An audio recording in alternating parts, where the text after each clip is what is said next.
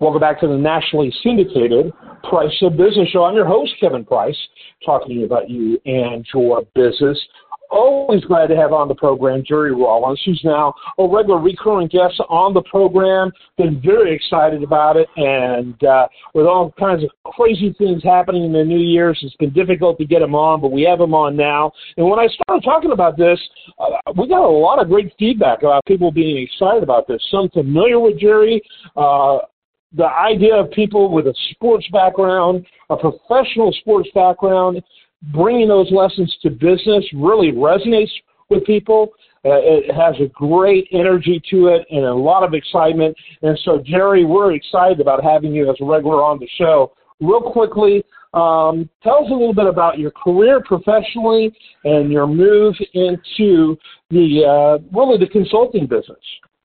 Sure, sure. So, um, my career professionally, well, I'll, I'll start with my professional sports career. So, um, was a highly drafted player out of the uh, Western Hockey League in Canada, the NHL and WHA, back in the mid 70s, before most of your listeners were born, and had a uh, four year professional career after a junior career, and um, transitioned into business. I would say I was, uh, un- unlike most former professional athletes, many of my friends remember their careers differently than I do. I remember I was a very average player who understood his role and performed it in a diligent fashion. So I think that helped me when I transitioned into business to really transition into a role in, uh, in in business that I thought would be more lucrative than my perhaps professional hockey career. So mm-hmm. transitioned into business, and um, my my takeaway from sports is in business I was an enforcer or a fighter, and um, they had short careers, uh, ended up with severe physical issues, and also were not the most highly paid of the professional uh, uh, hockey players. Uh, the goal scorers I noticed were the highest paid. So when I went into business, I determined transitioning, I was not going to be in a support role. I was going to be in a goal scoring role. So throughout my career, I always made sure that I was focused on revenue and acceleration of building teams through revenue acceleration. And that's how I built a business career. Yep, very interesting. And I think uh, right there you see the translation of that. And by the way, there's nothing wrong with enforcers. Frankly, they're among my favorite to watch when I watch hockey, and I watch quite a bit. And I like watching enforcers. And uh, there's a there's a certain amount of what is perceived to be, but certainly isn't, a reckless abandonment in their roles, and uh, that you cannot help but admire uh, as a fan. And so I always watch that. But you're right. You got to be strategic in your thinking. And that's a very good early lesson uh, into this entire role. And so as you made the transition into consulting and uh, into the world of, of uh, business, professional business, if you will, talk a little bit about the uh, the the bridge that you saw from where you were as a professional hockey player to becoming sure. uh, a, a professional in business. Sure. So the lessons I learned were through my failure in sports.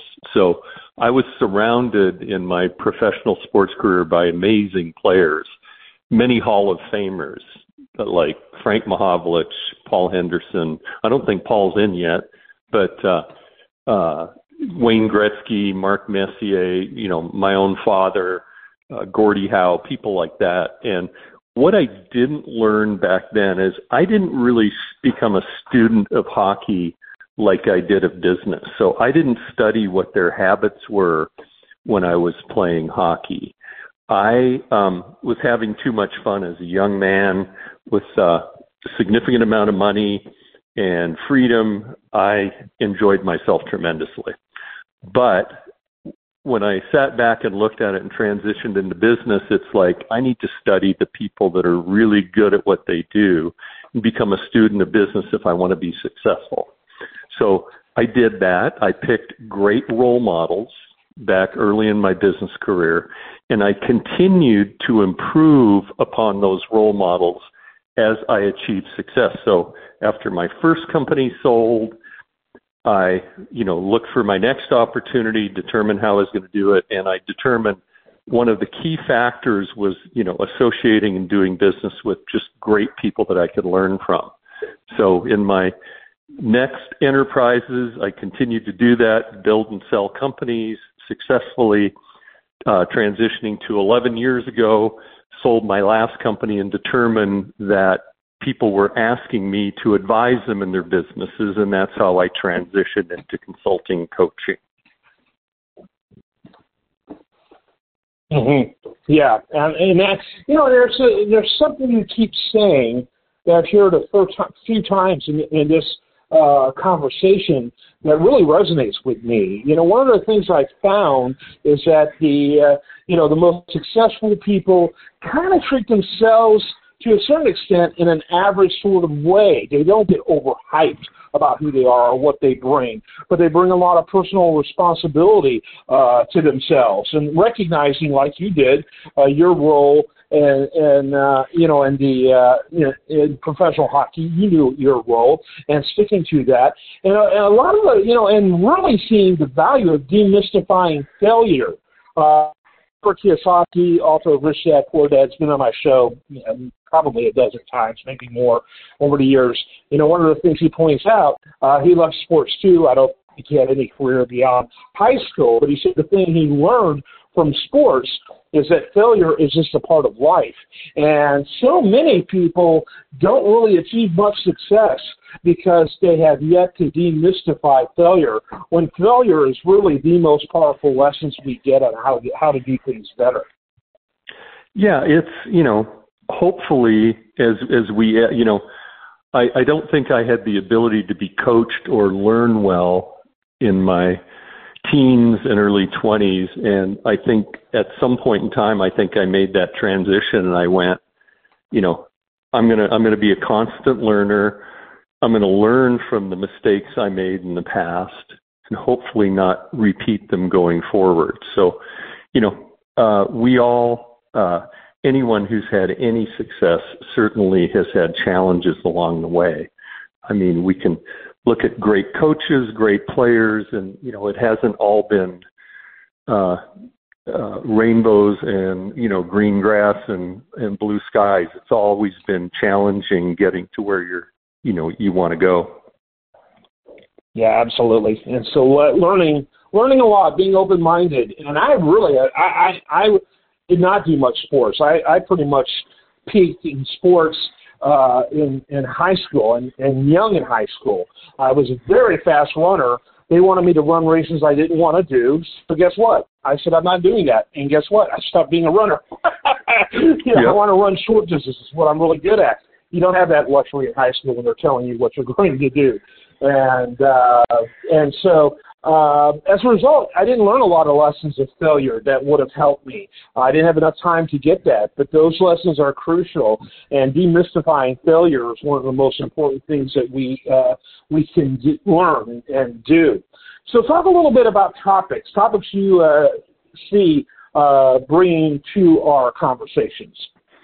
So, you know, the discussion I'm having with all of the CEOs I work with right now, and both in their business and in their in their life because you know outside of business you know people have families and uh, they're involved in the community and there's things like health. So the discussions we're having now are all around planning um, and planning is a big big subject matter.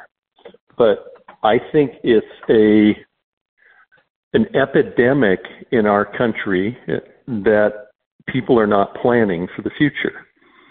And that ha- you know, it entails a lot of thought. It's not a simple subject, but I see it's an issue in most businesses and most individuals. They just don't have a plan.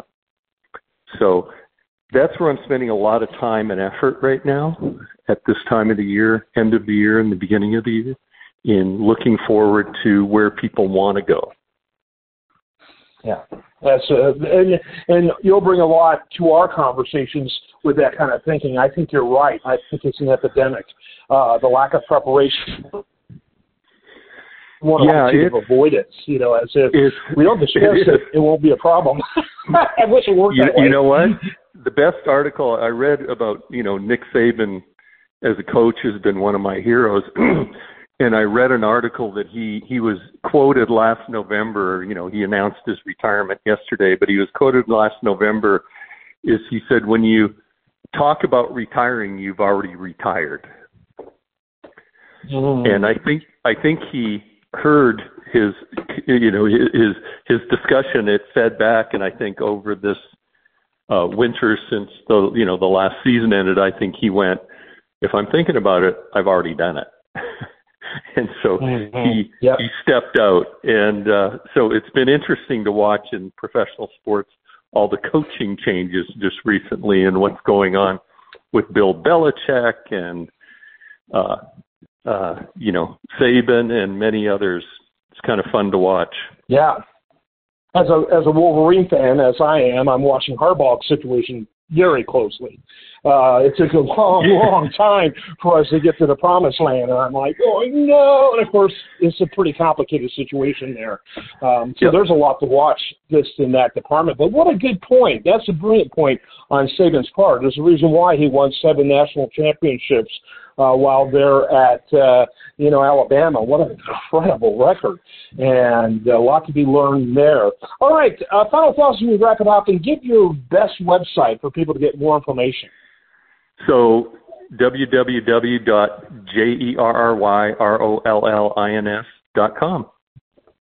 Yep, make sure you check it out. I think it's really worth the worth the look, and uh, we're really looking forward to your content, your interview interviews, uh, and uh, I just encourage the uh, listener to keep an eye out for your work.